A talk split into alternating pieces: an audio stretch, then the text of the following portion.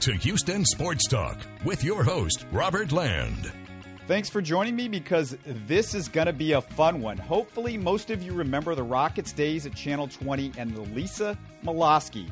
I even briefly worked with Lisa during my days as the Rockets videographer, editor, and producer. And if you weren't in Houston at the time, you still might remember her as the host of American Gladiators. If you've been in Houston for 25 years or more, you'll remember her time at KPRC doing sports over there. I went over to her house, had a chance to hit on all of those subjects. We get into everything from partying with Charles Barkley to meeting O.J. Simpson. We talk Bagwell and Biggio and everything in between. One quick thing on this interview some gremlins got into Lisa's mic that I didn't catch while we were recording. You'll hear occasional clicking. I do apologize for that, and I hope it's not too distracting, but uh, it's, a, it's a really fun interview. I really think you're going to enjoy this one. Before we roll it, though, want to take a quick second to talk about our new sponsor, HBOT America. That's HBOT America. Many of you have heard about the benefits of hyperbaric oxygen therapy. Athletes like LeBron James. Hey, what's been going on with him these recently? Been a little bit busy. Michael Phelps, Tiger Woods, Adrian Beltre, tons of NFL players, tons of athletes use it for recovery, and you can do it here in Houston without buying your own hyperbaric chamber. Before I tell you how you can save a bunch of money on this, let me explain how it all works. It uses pure oxygen under a higher atmospheric pressure to help the blood saturate and absorb more oxygen into the tissues. It promotes reduction in inflammation, accelerates recovery time, increases blood flow, and hyperbaric oxygen therapy studies show it helps with concussions and even cognitive function of the brain. If you'd like to see the effects, try it yourself. Call HBOT America at 832 986 5144 or go to hbotamerica.com for more info. That's hbotamerica.com. And hey, this can do far more than help athletes. Just Google the benefits of hyperbaric oxygen therapy. I've been a regular at the HBOT America location on Kirby by NRG Stadium. The people over there, they're awesome. They're going to treat you right. If you mention Houston Sports Talk, you'll get a 25% discount on all of their services, or you can go to the website and use the promo code HST25. That's HST as in Houston Sports Talk, 25 as in 25% off. In case you forget any of that, look for the promo in the description of the podcast. Lisa Malosky is at the summit. Let's go to her with the latest. Lisa. Hey, gang, what a ball game. 94 83, the final. Rockets win. They are headed to the Western Conference Finals. I am standing outside the Rockets locker room, as you can see behind me. Well, it's hard to believe, but it's been nearly 16 years since uh, I worked with my last guest uh, with the Houston Rockets on the telecast with Channel 20, Lisa Malosky, and she worked has worked for over a decade. Most of you remember her for her days at, at Channel 2, KPRC as a sports reporter and anchor, and also working the Rockets games for Channel 20 as a studio host and a reporter. And Lisa, I'm going to forget some of this stuff, but it was it was you worked at uh, NBC on the national telecast, doing college football the NBA on NBC. What else? What? Give me some more of the resume. Well, I arrived here in 1991 to work at Channel 2, KPRC, the NBC affiliate. Um, I was the weekend sports anchor and reporter. And then after four years, I joined the Rockets as the studio host and sideline reporter. And during that time, because the NBA season is not a full time job necessarily, um, it, it isn't doesn't go year round. I got inquiries from you know, as it generally does, someone knows you. He was, I think, with Fox at the time. But anyway, yes, it was Fox because he asked me if I was, if I would be interested in doing sideline for a college football package, a national package. Um, and so that's where I started kind of freelancing off the Rockets job and doing um, national packages, Conference USA, uh, Big 12, Pac 10 three different football seasons, uh, national broadcast for Fox Sports. It was Fox Sports Net National, not not the local. And then um, I also that's when I started working for NBC. Uh, TNT started TNT the NBA playoffs on TNT. I met the TNT producer at an Oilers game on the sideline. It was funny because he was there obviously for some reason for the game, and we struck up a conversation. And when I left Channel Two and started working for the Rockets, somehow he got back to me and said, "Hey, would you be interested in doing sideline for the NBA for TNT on during the playoffs?" And that started a run with TNT for a few years. Uh, well, it just feels like I you did, stepped into like almost everything, and it all happened in, in a way overnight, didn't it, it? Well, it did, and it it well, I was the first female with a regular slot in Minneapolis. I was the first female. Anita Martini was before me here, and, and uh, unfortunately, she passed away shortly after I got here. She had cancer, and that's one of the few regrets I have in my career, but that I didn't get to know her more.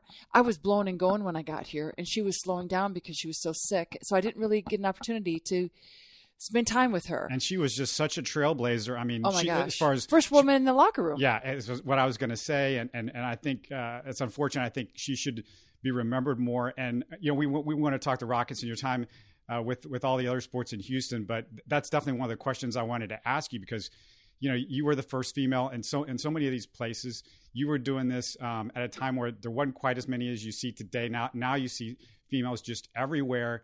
Uh, what was it like back in that time to be a female and, and, and going in a locker room on a regular basis? Were, were you nervous going into the locker room? I mean, did you feel like uh, this is this is crazy? I go in the locker room, the guys they're taking off their clothes. I mean, all this stuff is, is, is weird for anybody, guys included. You're right. less. And you know what? That's exactly the point, Robert. I think one of the things that made it not a big deal for me on, on one level is the fact that I grew up as an athlete. I was a three sport athlete. My father was a college football coach. And honestly, on Sundays, um, he was at the University of Minnesota Duluth DT, D2 coach for 40 years. His name's on the stadium. On Sundays after church, we as a family, I was the oldest of four, my mom and dad and the four kids, we'd go over to UMD and because it wasn't open. And he, you know, we'd go in with my dad through the locker room. so from a very young age, I had been in men's locker rooms albeit I wasn't working there and there was no one in there.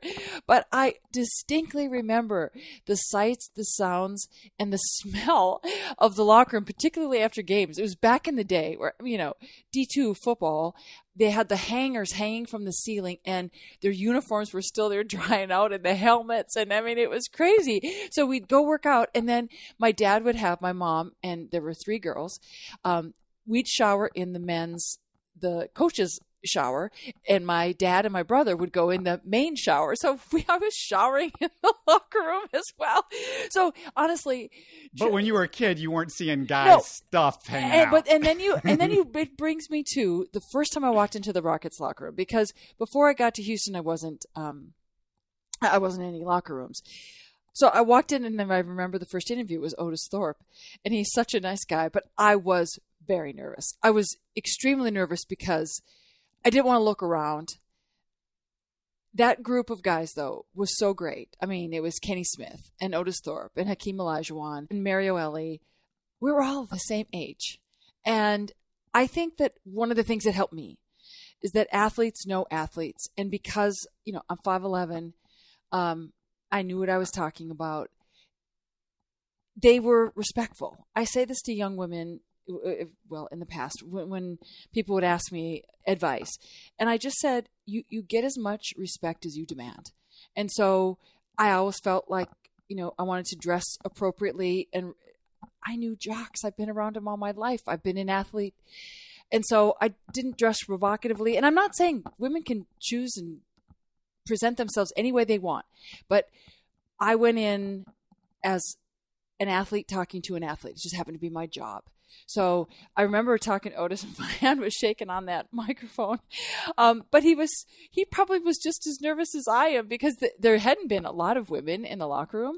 Um, and so, you know, once I got that first one under my belt, um, I just really made it a point to focus on my job and focus on the questions. And I'd ask the questions and get in and out of there. And for the most part, guys, especially in an NBA locker room, I mean, they always at least had a towel on, but uh, most of the time they tried to get dressed. They know when the media is coming in. They say, you know, they know they're opening the doors to the media. The hardest locker room, honestly, was the Oilers locker room because there are so many guys.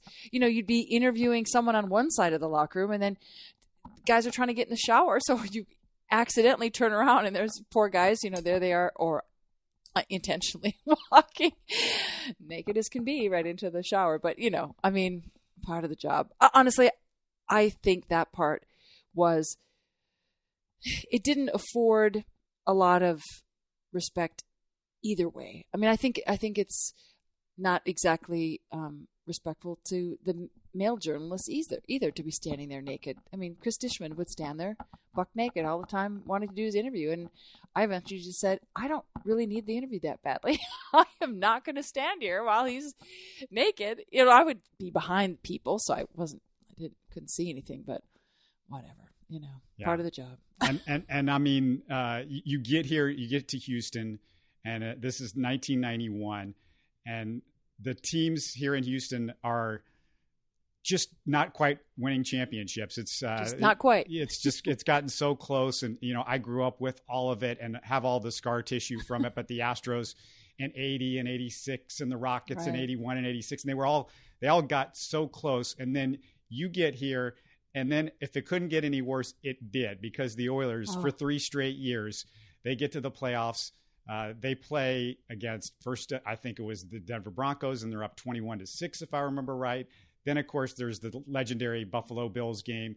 Did you cover the Bills game? Were you? Uh, you the- know what? I was in the studio, and I had to. I was in the studio and, and had to talk about that game afterwards. It was just like, oh my god! I was at Channel Two. It was just unbelievable. But Robert, you bring up a really interesting point. I didn't grow up here. I grew up in Minnesota, I felt like I was here for such an exciting time because Jeff Bagwell won Rookie of the Year, and um, but in Minnesota they they do know what Houston was going through oh, of course. because they had gone through it with the Vikings in the four Super oh, Bowls. Oh, and you grew up in Duluth, times. which is like was it like two and a half, three hours yes, from north. from Minneapolis yeah, exactly. or something like that. Yeah. But Minnesota had just the Twins finally won in '87, so they, they win right before you leave. Yes. So you knew the, what that elation exactly. would be like for a, for a city. Exactly. No, no, you're exactly right. I'm saying though, just being here, I was it was so exciting because Houston was just kind of coming back to life. 1991, coming back after a, you know a tough time in the oil you know, like we hit again after that. But there was this kind of unique energy here, and Warren Moon. I, still remember all those guys, Doug Dawson and Mike Munchak and Bruce Matthews. Again, another group of they were bright, nice, respectful. Again, we were all the same age. It's just kind of interesting because we've all grown up together. Um, Ray Childress and that and, and Warren Moon, um, Ernest Givens and Haywood Jeffires. It was really fun to be at those games on the sideline and then covering the game. I mean, I, for me. Um, William Fuller, he was funny. Uh, nice guys. Uh, the Oilers were full of characters at that time. You walk in and it's Bud Adams is the owner. And oh you my got, gosh! You know the Ladd Herzeg years and all. I mean, you had yes. all of these guys that were almost bigger than life, and it was it, there was something almost every day. They did the great documentary on the '93 Oilers and everything that went yes. on there on NFL Network and you saw that part as it well, did. right? The Buddy Ryan stuff. Absolutely, Buddy Ryan. You know, I loved Coach Pardee. I mean, he was just uh, on a personal level. He was so great to me, and he was so kind and patient. And as soon as he found out my dad was a, a coach and um, back in the day before you could Google and find out as much information as you want, but he was wonderful. It was exciting and fun. I was 29 when I first got here. So it was like a dream come true to be able to do this. And I felt that people in Houston were excited about a woman. I, I was warned. I had a terrible boss. I mean, a terrible person who was just above me. Um, when I left Minneapolis, I had to quit that job because they didn't want to let me out of my contract, and it was just an opportunity. Uh, my agent was Todd Musburger, Brent's um, younger brother, and Texas is a right to work state. So, I mean, I took a chance. I had to quit that job and hope that Channel 2 held the job open for me, and they did. Um, so that was, wow, I, I, sweat out a few, uh, a couple months before we got everything in place. This he said to STP a friend of mine, in Minneapolis. it was, uh, well, KSTP was the ABC affiliate. It was the All News Channel. Um, I worked for KSTP and the All News Channel. The All News Channel was this organization. That's where Craig saw me. It was a feed, like a CNN that stations could pay for. So they would pick up the feed and use that overnight. So they could have news on overnight if they paid for this service. So instead of a CNN, they had the All News channel, which would run in the overnight hours. And so um, that's where Craig saw me on the air. But um, he said to a girlfriend of mine, those knowing that I would hear the words, those good old boys in Texas are going to eat her alive. And you know, it's kind of like those things that you put up on the bill on, on the boards that play the, Yeah, yeah, yeah. the teams do Billboard the motivation. it's like I'll show you. Um, so you know, I was uh, And I and I know Craig too because I worked with him right after I worked with you here at Houston for a few years. And Craig, uh, he's got a lot of masculinity to him, but. Craig has a good sense of humor at all times. great sense of you know what craig roberts took my sister came with me to interview for the job and craig took us out to dinner i mean he's charming he's funny he's smart i enjoyed that i remember that when i got to um, channel 2 you know i've been working in news four or five years before I started doing sports, and I also was the weekend news anchor at, at you know in my hometown. So I was the producer of the show and all. So I read over every script. I had the reporters who worked for me on the weekends, you know, they would come and show me their scripts and make sure it was right before they recorded it, etc. When I got to Channel 2, I remember walking up to Craig, like the first package I was going to do, and I said, Hey, Craig, do you want to look at my script? he looked at me like, Well, I mean, I guess I can. I mean, you don't need to show me your script. I just, you know, sports is a whole different world than news. It's like, you know, just put it together. No one really cared that much in the big picture and compared to news back in the day. It's kind of like, hey, sports did their own thing. You guys just go to town. And Craig was a great leader in that he was just good at what he did. I mean, Craig was a good writer, and and he was funny and irreverent, and um, because he pushed the envelope and because he was creative, the rest of us, you know, rose to the occasion. We had a great sports team. We had Bart Ennis, whose father, as you well know, was a legend here. So Bart was working there. Spencer Tillman, who was a professional athlete, and he was African American, so that was awesome. And then they had a woman, me, and Craig, you know, old school Craig. and, Um, and all those guys. I mean, I know all those. They've all been awesome. on on our podcast here, and we've had them all on as guests, and and I've known them for years, and they're also. Not only are all those guys really smart, they're really quick, and you've got to be quick just to hang in there You when you're having a t- conversation with them. you know, it's so true. And that's what made that sports department fun. We were, it was so unique. We just kept on each other's toes. And I think I was uniquely ready and qualified for that role because I had been around those kind of guys all my life, with my father being the head football coach.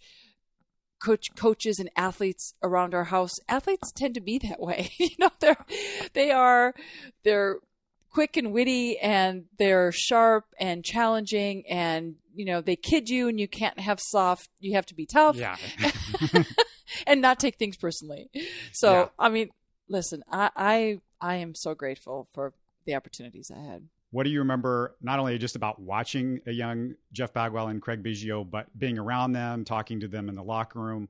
What was it like? What was that locker room like with with those guys? And you know, you, what's your favorite story from that period with the Astros? Well, I did the fantasy camp, which was oh my gosh, hilarious. Craig did it one year. The Astros fantasy camp was what people could pay to go and you get the whole Astros uniform, and then you get out there and you spend three days with Phil Niekro and the ex ex Astros. Oh, it was And Jeff and Jeff and Craig were involved with this. well, and and those guys, they they were on the periphery. Okay. I but that was one of the things. I, only because baseball was my weakest sport because my brother played and was a great pitcher, and my dad was manager for all the, those young teams. So I watched a lot of baseball, but I never played. I played one year of softball, so I felt that I was weakest at baseball because I hadn't played the game. But when Jeff won, um, so I was horrible, by the way, at that fantasy camp. But it was they we had fun because, of course, I was the only woman. Oh my gosh! Um, when Jeff won that Rookie of the Year, Jeff's just a little bit younger than I am, and I remember that he was so he he struck me as being so kind, so small town, and I just knew life was going to change for him in such a huge way. They were just really nice guys, but they were very focused. You could see what it takes to be great, that you don't let the extra stuff, you don't get mess around with too much of the periphery that happens around professional sports teams. You, you stay focused on your job and um, and you work hard. You're a good teammate. They were always respectful to the media, patient with interviews, and the Astros locker room was easy. I mean, they were always prepared when they doors opened. The guys knew why you were there, and that there was some craziness. Ken Caminiti. Yeah, I was about to say he was exactly the person I was about to say. Ken Caminiti. But Ken was he was just I want to say simple, not in a not in a disrespectful way, but he, you just could spend a couple minutes talking to Ken. He knew what you're dealing with. He's just he's kind of a kid, and I think he always wanted to be kind of a kid. That's kind of what you got in an interview with him too. All right, now the, to me the big thing is the Rockets because that's what I relate to with you, and I think a lot of people because you were you did the studio and reporting for, for, several yeah. years, yeah. Mm-hmm. Was it ninety six to two thousand and three, something like it that? It was right right after they won. So right after they won their second championship, which was the spring of ninety five, uh, or, you know, May, whatever. And then I started working that fall for the Rockets. So 95 until 2003 was my last year. So what was that like to see them win the championship, the first championship uh, in, in, any major sport in Houston history after being around those guys? And I, and I, I guess the guy that I, I really feel like that you probably related to more than anybody with the Rockets was – a guy who was from the upper Midwest, from the same area, from Hamtramck, Hamtramck. Wisconsin. Rudy Michigan, actually. I mean, yes, yes, Hamtramck, yeah. Michigan from, uh, and, and, you're from Duluth, so you guys probably uh, had a lot in common to see him and, and the celebration with him but also obviously with Dream and, and everything that he had been through as well. It, it, was amazing. And I was thinking a lot about it just because how close the Rockets got um, this year and talked to a lot of people about you know, a lot of people came up and asked me, "Oh my gosh," you know, they wanted to talk about it. But Rudy was a joy, and Don Chaney was the coach when I first was here, and then Rudy didn't want that job. I mean, he just Rudy likes to be behind the scenes. He's just a low key, uh, good guy, you know, Midwestern guy, and he was a little hesitant at first. wasn't really didn't like the spotlight, didn't like all those microphones in his face and people interviewing him and asking all these questions. But he he grew into it. He was with the perfect group of guys because Dream and Otis and Kenny and Mario, uh, and then you know Clyde came for that second championship. I mean, their only outlier was Vernon Maxwell, and he's a nice guy. He just Vernon, well, you know, yeah, we had he's they He's had a little the, could be crazy at times, was, but but he could be, but he but was, you like dealing with him and as yeah, as, he was fine. He was good. He was a nice guy. They they all got along. Um, they they knew their roles. It's a small group, you know. I mean, the, an, an NBA team is a small group of guys. They knew their jobs and they did it. And Rudy coached them on the court, but there was a lot of freedom. I think he gave them a lot of freedom to. He respected that they were adults, you know, to some extent, and they handled themselves well, and he didn't really have a lot to worry about. It was an amazing time. The, the, year before I joined the Rockets, when they won the championship, I was working at Channel 2, and Craig and I, for those two years, they sent Craig and I everywhere. We went to, we, we did Sports Sunday, we did live shots, we did everything. So we were with the team a lot. So when they hired me after that, I had been around the team a lot. Ironically, for both championships, I was in Los Angeles taping the Gladiator show because I yeah, did wow, that show. I'm going to ask you about years. that. We're going to ask you about that in a little bit. and we'll go back. But so, uh, but then to join the Rockets after those two championships was so exciting. We were on Channel 20, as you. It's so funny because after 20, that we moved like two or three times. They had the hot item, so they were. I, I'm not really sure. I wasn't involved with the behind the scenes, but Channel 20, our numbers for post game shows on Rockets games beat every local 10 p.m. news show. They were through the roof. I mean, which is why people still come up and talk to me all the time, especially people, you know, beyond 40 years old. but we had um, everybody watched the Rockets, and and they were over the air. They didn't have to have cable television because they were on Channel 20. Not only did they watch the games, they wanted to stay and listen to us talk about it. Funny thing was, Kenny Smith I had as a guest many times. He joked to my husband. He saw me in an airport once. She taught me everything I know, which of course, haha. But you know, I mean, that's where these guys would have them on the show, and a lot of the writers and people like that who'd come on and join us and talk about, you know, kind of a recap of okay, what happened tonight? Did they stick you? Um, I don't even know this. Did they stick you in the middle of the parades? What did you have to do when the parade was going on? Were, were you in any of the madness out on the street, having fans like jump jump on camera? Do you know what? You? It's funny that um, oh, after we won, you know, I was. I have a picture we they brought us the trophy. We were going live, but we were in the tunnel underneath, you know, like uh, at the old Compaq Center. Yeah. In the called it the vomitory. You know, yeah. uh, that's where we were doing live shots. So, um, but I did get caught. No one knew I was there, but I was trying to get out, trying to drive out, and I ended up on Richmond Avenue. It's like, no. oh my God. I was really kind of scared because I was by myself. So, I mean, I did get through. It was fine. I must have, the timing of me, I, I got out, I think, before it got too crazy. But I was on the, I was on the fire truck with the team. I guess because they hired me before the, um, because why else would I have been on there? Because, uh, anyway, I was on the truck with Clyde and the Yeah, guys. this was in the second championship. Second were- championship going down Memorial Drive. We I remember we parked over the memorial, and I was on the fire truck. I mean, it was just like I mean, do you get wow. emotional after the first championship since you, you're you're following these team, you know the guys, or you just trying to do your job as you as as you're going through all this? Like, what what was your emotions as you're seeing all this uh, unfold? Oh, I think without question, both Craig and I, and Craig, you know, he's a longtime sportscaster.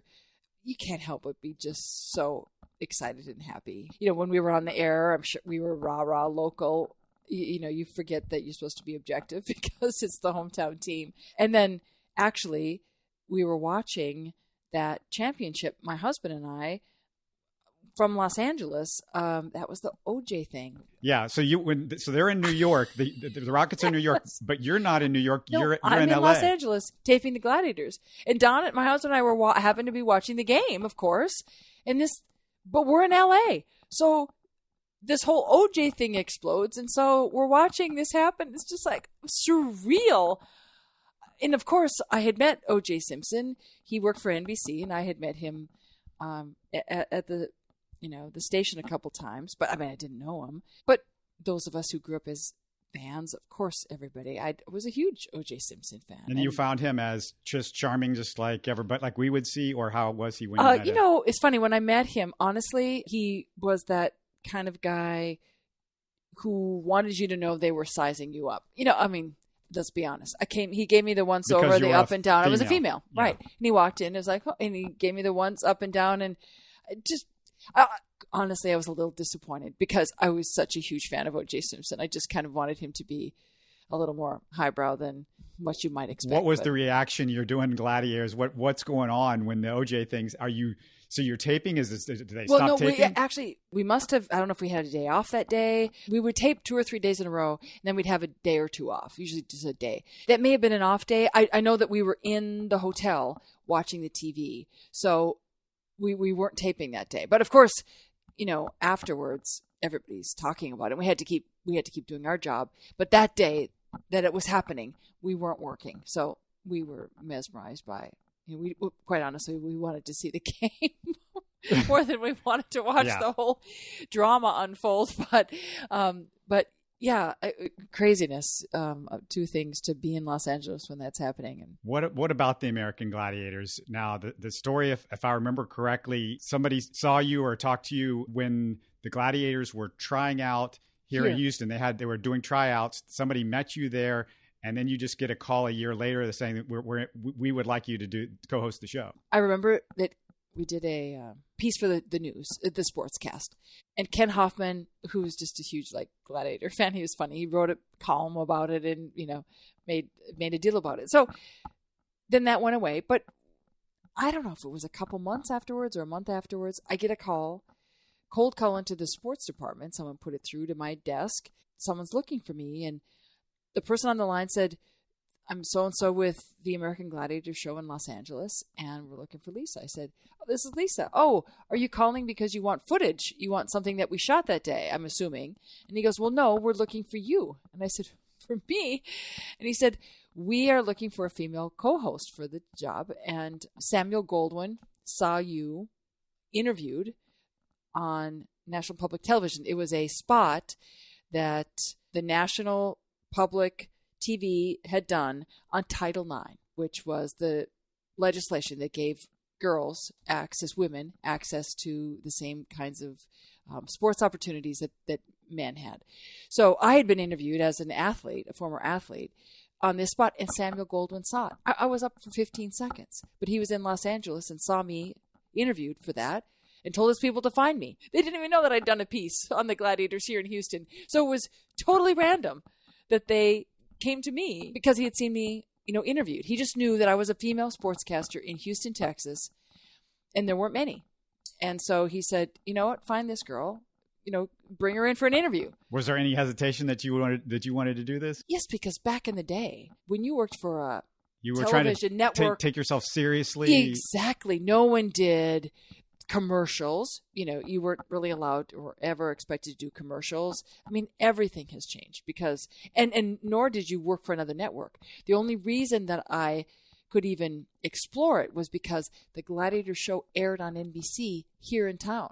It was a syndicated show, so any any network could buy it across the country, but it was syndicated and NBC here used it. So that's why they allowed me to do it was to take the month of June off from KPRC. They didn't pay me.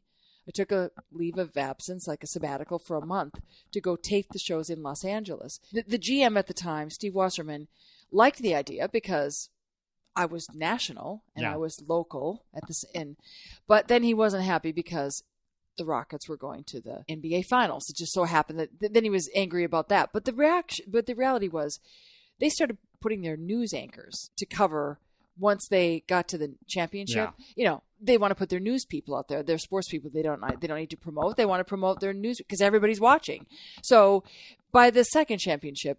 The news anchors and the news reporters had taken over everything anyway, so it really wasn't a big deal. And he just wanted, uh, you know, whatever. well, what The was fact what was Gladiators? I mean, like who, who- all did you cross? Do you remember who all you crossed? Oh, it's funny. Yes, well, um, time. Oliver, the movie maker.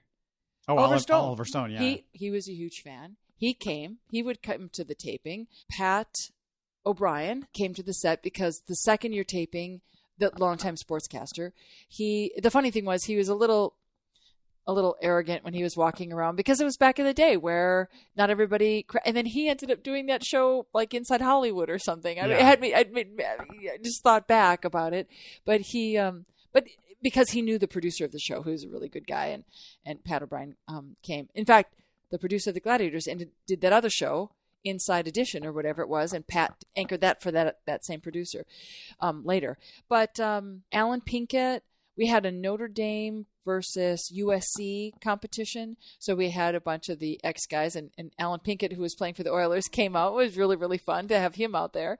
One of the funny things was I was doing a covering a Warren Moon had you know one of a gala to raise funds when he was still playing for the Oilers. It was here in Houston, but I had been doing the taping for the Gladiators out there, and Marcus Allen and anyway, I, they were at this uh, Warren Moon thing, and I remember saying something to Mark, like I was going to do an interview, and I introducing myself. I'm Lisa Mosky with KPRC. I know who you are, and I said, "You know who I am?" And he goes.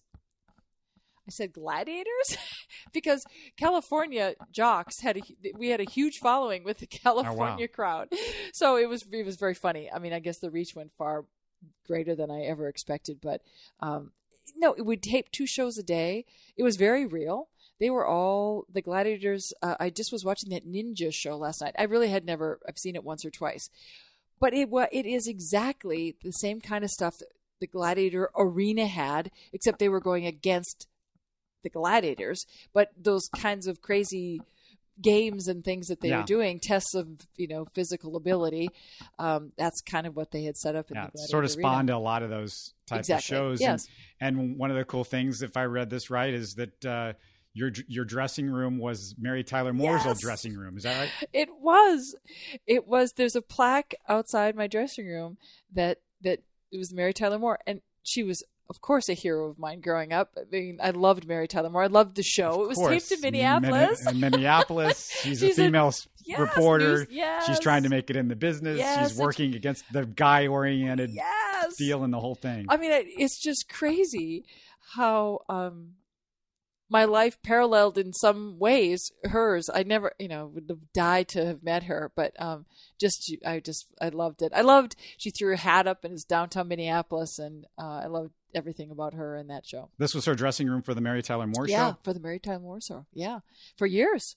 And it was a great dressing room. It had a, you know, it had a little kitchenette and had a bathroom, and it was like, wow, this is so cool to have your own dressing room. The funny thing is, Roseanne used the same dressing room because her show was taped on that, but but they didn't tape it obviously at the same time. So Right, yeah. I got that. Years- I got years that later. same dressing room. Yeah, Or no, well, years later from Mary Tyler Moore, but at the same Yes. time you were you were doing that. Different. Yeah, different season. Yeah, I mean different part of the year. Yeah, and I, and my mom said she met Mary Tyler Moore with Bill Bixby, I think, back in Oh, the late wow. '70s, and and was they were sitting next to each other, and she got me Bill Bixby's autograph. And, Oh. and the other crazy thing is, I, I want to say it might have been the same trip. It might have been the same. They were in some hotel. There were these famous people, and uh, they saw Brent Musburger, and so I have an autograph of Brent Musburger Oh from that. From this is 1978, right before or right after Earl Campbell is drafted, and the autograph says. You know, I hope Earl Campbell does well in Houston. Signed Brent Musburg from 1970. Oh, that's awesome. And I want to say it was this, this was the exact same place where she saw Mary Tyler Moore and Bill Bixby. But yeah, that's that's incredible. And and so uh, you know you, you're you're doing the gladiators. Does does I forget? Does the show end, or do you you decide to, to to to leave after a couple of two or three years? I did it two years, and then they just made a change. They used a gladiator. And you would re- you would replace the Dolphins legend uh, Larry I Csonka. know Larry Csonka. I know. I felt, uh, you know, of course, you always feel bad if someone loses their job over it. But you know, they hired a woman, and for me, I two years for me, and then they hired a gladiator, and it was kind of on the the down downswing of it. I think it was maybe one more year that they did it, one or two years, and then it disbanded. Then they brought it back in a different a different form. I want to ask, go back to talking about the Rockets because I want to, I wanted to ask you about Akeem and and uh, oh yes, just uh, skimmed over that. first of all, I, I have to tell this story that um, so I, I get um, the job with the Rockets and working for Channel 20 and working with you on the telecast and um, the the the, mem- the big memory for me of, of of that whole job is so the year that I'm doing this is just happens to be probably the I think it's the worst year in the last 35 years in Rockets history. They they had Steve Francis having migraines, and it was the year after Akeem, and it was the year before Yao. So you know, it was it was kind of a disaster. Eddie Griffin would later commit suicide. Right. Jason Collins would die young from that team. it was. It, it, was almost a real sad time, and, and and you know, so it was like Kelvin Cato and Cuttino Mobley and all that. Right. But when I came in to do the Rockets, um, you know, the the first thing that I had to do was because this was the year after Akeem, is they said you've got to put together a piece on Akeem's career because you know they're they're going to be playing Toronto in a couple of weeks, and they said go put a piece together on Akeem's career, and um, to me it was first of all it was like oh my god, you know, because I grew up as a Rockets fan, I've I'd been rooting for Akeem since I was 11 years old when he was with the Cougars, so. You know, you feel at one point, oh, this is really cool. At the other point, oh, I need to get this right because I feel like responsibility because if I'm sitting at home, somebody better not screw up the Akeem Olajuwon tribute. And to me, the biggest thing ever was so the Akeem tribute goes. It's about four minutes long. You can find it on YouTube. Uh, I, I, I should put the link up. Oh yeah, uh, good idea. in the in the description of the show. But um, I do the tribute to it to Akeem, and it runs that that game. And I walk back into studio, and Lisa tells me, you know, great job on the Akeem piece. She said, I nearly was, I nearly had tears, and Oh. and that to me was like. That was validation that I had done a good job because if she Yay, almost Robert. had tears, that that that was perfect. Oh, I But love I it. mean, Akeem Olajuwon, what do you remember about him? What is the story that sticks out of all, all the time that you had spent covering him, almost a decade? Well, a couple things. You know, Dream was absolutely uh, one of my favorites. Uh, uh, one of the things I remember is that Dream is Muslim and very conservative. Um, he was in that looking for a wife kind, you know, behind the scenes didn't talk about that stuff. But I remember being because we were friends and we had known each other. He was respect. He was very respectful. I remember walking in once and he was putting on his aftershave. You know, after he got out of the shower, he putting dabs on his neck. I said, "Wow, Dream." That smells so amazing because I could smell it from I wasn't sitting I wasn't like right next to him but I was standing up and he told me it was from a prince in Nigeria. I'll never forget that. He was so funny. I said wow. And then um when I got the first the first time that it was announced that I was going to be working for NBC, the national broadcast. He he said to me basically what he said was, Lisa, you know, uh, much deserved, long overdue. You know, you are great at what you do, and and I'm I'm proud of you and excited for you. I mean, it was like wow. You realize he does, he pays attention, and and he I hadn't said anything to him, but he knew and he found out about it. And then another, Charles Barkley is is still a friend of mine, and he's funny, and I love Charles. But Charles is Charles, and he could be very inappropriate in the locker room, meaning just he's loud and brash and just sometimes a little inappropriate. Um, but I understood Charles's kind of sense of humor. He was like a little kid. He was like he's like a 17 year old boy. And my sister was in town, my sister Linda, and he knew Linda, and he said something out loud about, "Hey, you know." What's your sister doing after the game? Or, you know, just something that was inappropriate. Well, Dream caught up with me in the vomitory as we're passing some going to, I think Dream was going out into the basketball court and he said, Lisa, you should not let Charles disrespect you like that. I, said, I felt really bad because I thought, oh, Dream, what should I have done? But I said, you know, Dream, I know. I said, but I, I feel like with Charles, you have to kind of roll with it and just let him be himself and and Dream was just didn't want me, didn't want anybody else to to think that it was okay to disrespect me, which I, you know, I understood what Dream was saying, um, and I and honestly, I think it happened after. Um, I think he, that he was offended by it because John Saunders um, you know, who passed away now, he was covering for Toronto because he he covered he was a broadcaster for them, the local broadcast. So he happened to be in town, and John Saunders was in the locker room. And when Charles started bellowing out in the middle of the locker room. You know, John didn't really know who I was. I think Dream was worried that other people would think like, well, what is that all about? He's asking about Lisa's sister. What does she go out and they go party with John? no, I mean, Dream knew that wasn't the case. We we never, I never went out with the players. Um, he always had my back, and um, he's just really holds a special place in my heart. And he gave he gave me a jersey, a signed jersey, and I only have two, one from Clyde and one from Dream, and the signed Hakeem is in my son Dylan's room, and Lukey has the other hanging in his closet. you got to have a, a, a, funnier Barkley story. There's got to be something from from Barkley that because you know he was always doing some saying some crazy stuff. I'm sure. And, well, I mean, okay, Charles. The funny. I mean, it, I don't know that it's funny, but the charming thing about Charles is that I was pregnant with Dylan, who's now 18, my first baby. Dylan was born in December Christmas Eve, December 24th, 1999. And that year Charles was playing for the playing for the Rockets and, and a girlfriend of mine had a shower. It was a couple's shower. So I told a couple of the guys I told I told you know Hakeem, but knew knowing he'd never come. And I told Clyde to he, he, and his wife were welcome to come. I mean, they're just friends. And I told Charles, I said, "Hey, we're having the shower. Who shows up? Charles Barkley. He's in a tuxedo because he'd been at another event, but he came and he was hilarious and charming, and there were martinis flowing. I'm not. I'm not sure that he drank anything. He may have had it before. well, there was always stories with him in Houston where he'd walk into a bar and buy drinks for everybody. Yeah, and do you know, here's the other thing. He came. He was charming, mixed with everybody. There was an easy crowd, good friends. Um, it, it was incredible. I'll show you a picture of that later. But of course, then I had Dylan in December, and my whole family was in town. My two sisters, Linda, who he knew, and my sister Tammy, um, their husbands, and he always had a New Year's party, and he was playing for the Rockets, and so he invited invited all the Rockets people and the staff, and I couldn't go. Obviously, I just had Dylan, and but he said, "Tell your sisters to come."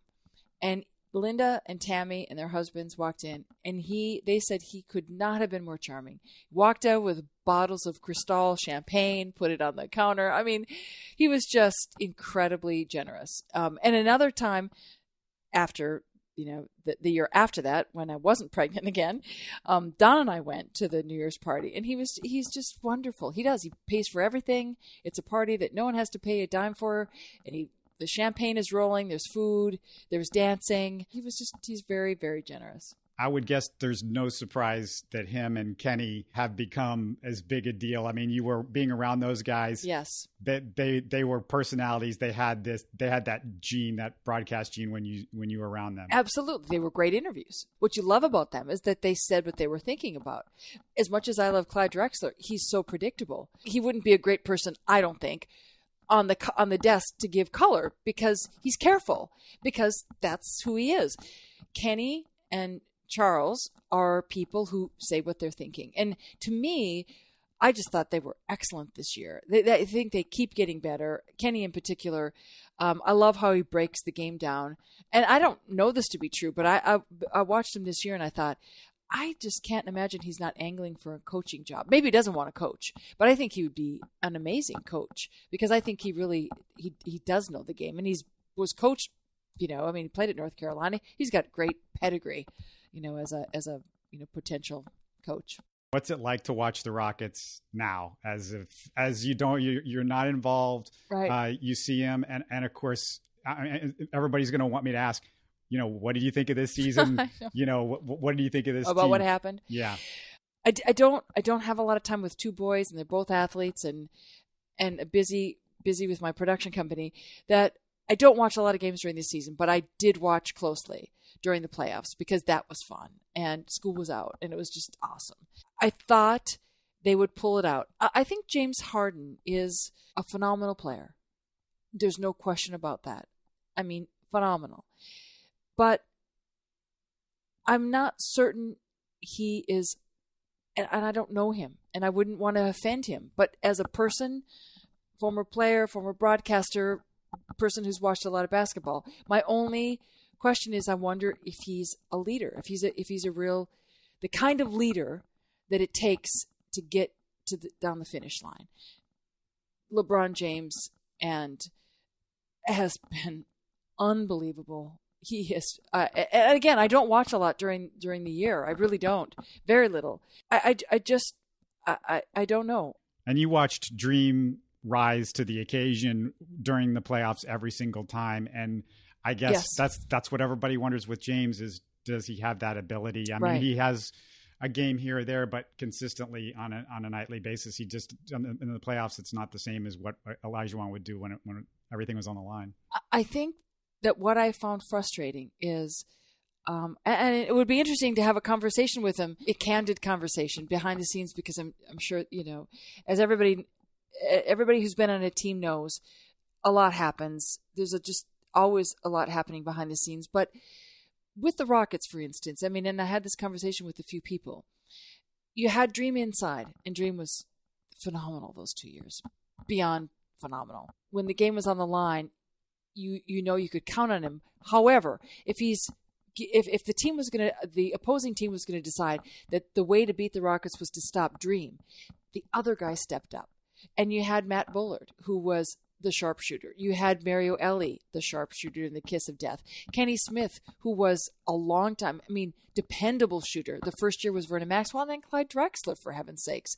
I mean, so many people who were consistently great. And the Rockets, I'm sure that any expert will tell you, the guys around James were great in moments, but not as consistently dependable. They didn't have the years of history and being on the court that and still with Chris did. Paul healthy, eh, they and probably exactly win right. the series anyway. Right, and I, and I really thought that they would beat Cleveland. I, I did. Yeah. I thought they would beat Cleveland because I thought, but I will tell you, I thought they would beat Cleveland because I just didn't imagine how LeBron James could keep going, and he does. Yeah. Poor guy. I mean, now they're down. I mean, I just, you know, I love Golden State too. Uh, uh Kevin Durant has been. I interviewed, uh, I interviewed, I introduced his mother at a luncheon. She's a dynamo, and Kevin Durant has sincerely that that last game last night was was it last night Jeepers? Anyway uh, uh, the game three was uh, he was amazing. A couple last things. Is there a best moment for you as a broadcaster in all the years that you did it? Probably the most exciting moment was the very first season of the WNBA because had you told me I played D3 basketball at St. Olaf College, I was a center on the team. You know, we were we actually had a good team. We were ranked 13th in the nation my junior year. That was just because we just happened to have a group of girls together. No one recruited back then. It was D3. Anyway, who would have thought a girl who played D3 basketball would be on the podium announcing and and talking to Val Ackerman, the president of the WNBA, to present the trophy. I got to do that on national television after that in that first year of the WNBA. It was here in Houston. The Comets won. I was that person who got to do the you know welcome everybody back. We're on the we're on the stage and put the microphone to Val and she presented the trophy to Van Chancellor and you know Cynthia Cooper. I, I that was surreal because um, as a female and as a former basketball player to have lived through and worked those crowds and been to all those WNBA games with um, seeing the response to the WNBA. It was just really, really cool. One of the things that uh, I was thinking about is uh, you grew up in Minnesota and you went to St. Olaf, and St. Olaf is for people of I guess my age and maybe a little bit younger. Golden Girls. The Golden Girls. When you see on the Golden Girls that Betty White is from St. Olaf, it's, Right. and, and it wasn't a town. It, you were, I think, St. Olaf is in, In Northfield. Northridge. Yeah, Northfield, Minnesota. Northfield. Yeah, yeah. Very good. And and what did you think when you when you see St. Olaf is being mentioned on Golden? It becomes a big deal. You know, when I first got here in 1991, The Golden Girls was a huge hit. I mean, it must have still been on the air at the time because everywhere I went to speak, and I was there, I got asked to speak at a lot of different places because as a female sportscaster, a lot of high schools, a lot of you know different places. Inevitably, the first question was, "So, is that Betty White? Is that St. Olaf? Is that the same St. Olaf?" I don't feel- And I think there is a St. Olaf village, right? That there's it's it's called. Well, I looked it up on Google. I don't know if this is right. It's like a St. Olaf village or something like that. Well, near maybe there Minneapolis, was- but in another area. It's called St. Olaf Village. It's not St. Oh, I don't Olaf, even know. city. I don't even know about that. I mean, St. Olaf College has was started in the eight, late 1800s by Norwegian immigrants in, and it's in Northfield, Minnesota, about 45 minutes south of the Twin Cities. kind of Presbyterian school Uh, or something. Lutheran. Lutheran Started by school. Lutherans. Yep, yep. And St. Olaf and Carleton, they're both private schools. They're both in Northfield and 45 minutes south of. They're part of the MIAC, the Minnesota Intercollegiate Athletic Association, and uh, the conference, and um, a strong conference. And they're all. Uh, it's Carleton, St. Olaf, St. Thomas, where my son's going to go to school. University of St. Thomas. He's going to play lacrosse. Tommies have become the big dogs in the conference. They, the St. Thomas football team beats beat St. Olaf like 90 something to nothing or some such thing. And we Olies were a little bit tweezed. I had a hard time believing I was going to send my son to St. Thomas after having what known what they did to the poor Olies. But St. Thomas has um, they've really be, been developing their athletic program. And so for my son to play, you know, they have a great lacrosse team. They're a club team, but they just played for the national championship and they lost. They lost to North Dakota State. So they got some strong lacrosse up there in Minnesota now. Those hockey kids. yeah, lac- lac- lacrosse people in Houston are like, well, what, what are you what are you talking about? Uh, exactly. so um, anyway. you you're from Duluth, and I hate to say this, but from what I read, read you're the second most famous sports broadcaster from Duluth because Verne Lundquist is was born in Duluth. From what I read, Was he born in Ver- Was he born in Duluth? I didn't even realize that. I I, I worked with Verne, and uh, he's incredible. I mean, of course, we Midwesterners, you know, we're we're nice. It's it's called Minnesota nice, and it's for real. Um, but well, I'm glad. I'm happy to to know that I'm the second most famous because I'll I'll be second to Verne any day. Lundquist is, is a pretty. It's a pretty Viking sounding, uh, like Minnesota Oh, sounding name. it's, it's it's about as about as much as possible. It is. So, uh, okay, so why did you leave sports broadcasting? Did, was that a conscious decision? Was it because of your your you had Family. started having kids and family? Right. You know, um, the Rockets, it, wasn't my choice to leave the Rockets. They made a change, and it was Cynthia. They brought Cynthia Cooper in to do color, and that was two years, and Jeff Hagedorn, who had been doing radio. But I, Dylan was four, and Luke was two. I, I remember having the conversation with the Rockets. We had been on the road those two years. We did for two years. We did all the shows on the road. And I don't know if it was we were out of studio space. It may have been it started because we didn't have a studio space, and then everybody liked what it looked like on the road. But my kid, I mean, it was really, really hard to be on the road for you know 41 games because half of them of the 82 game schedule you're on the road. And they talked about the fact that well you're gonna have to be on the road again, and they knew I didn't want to be on the road. So um, I went back and filled in at Channel Two. They they needed help, and then I went back and filled in for the Rockets because they were shorthanded. So you know, I mean, one thing I do tell young people is don't burn bridges because you never know. I mean, it was really fun to go back, and it was important for me, honestly, to be home at that time for the boys. I'm grateful for that opportunity. I was a sportscaster and I worked in television, but that wasn't who I am. Lisa Malosky has, I mean, I loved that.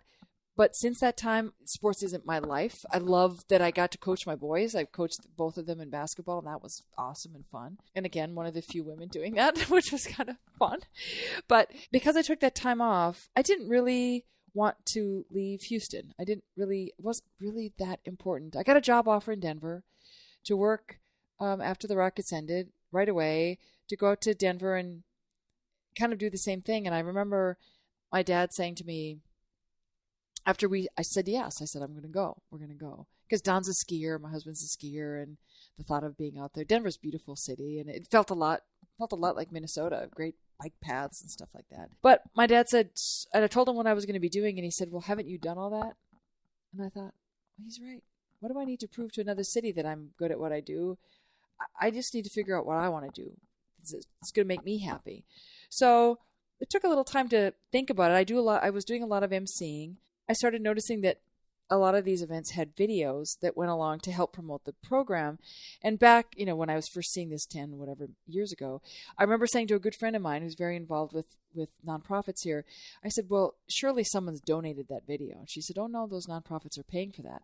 And I came home to Don and I said, "Hey, we have to help these people." I said, "We, I mean, if they're paying, that's they need something better." So anyway, that's how this whole video production company started. And 90 plus, 90 plus percent of our work is for nonprofits. We do videos that people use on their for promotion in their on their websites. Then they it plays at the gala, and so you know it started with relationships of organizations that I'm personally involved with and then expanded. And so um, we both, I mean, Don was a little hesitant at first because Don's a national television cameraman. He's worked 60 Minutes, 2020. He's traveled to every continent in the world except Antarctica, and he'd go tomorrow if, if someone needed him.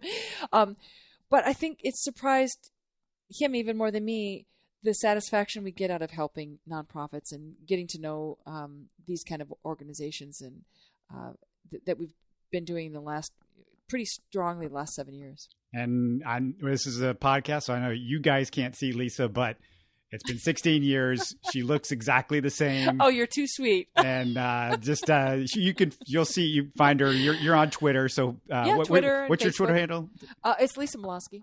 So yeah, you, you, got you got pictures up there so people yes. can see. Not very active on Twitter, a lot more on Facebook, but I, I do have a Lisa Malosky Productions Facebook page. Yes. Well, thank you so much for doing My this, and I, and I, miss you. So much and fun, I miss Robert. doing the Rockets, you. of course. I know it was fun. It was a great, it was a great time. Although you're right that that year was a little weird. that was that was a unique way. But you said it, and as you can see, I I still have a lot of the memorabilia from that because that's uh you'll, you'll see it as around the house. A few things. Yeah, she's got some bobbleheads and some some basketball sign and all sorts of cool stuff like that. Right. Well, Uh, fantastic. fun. Thanks, Robert.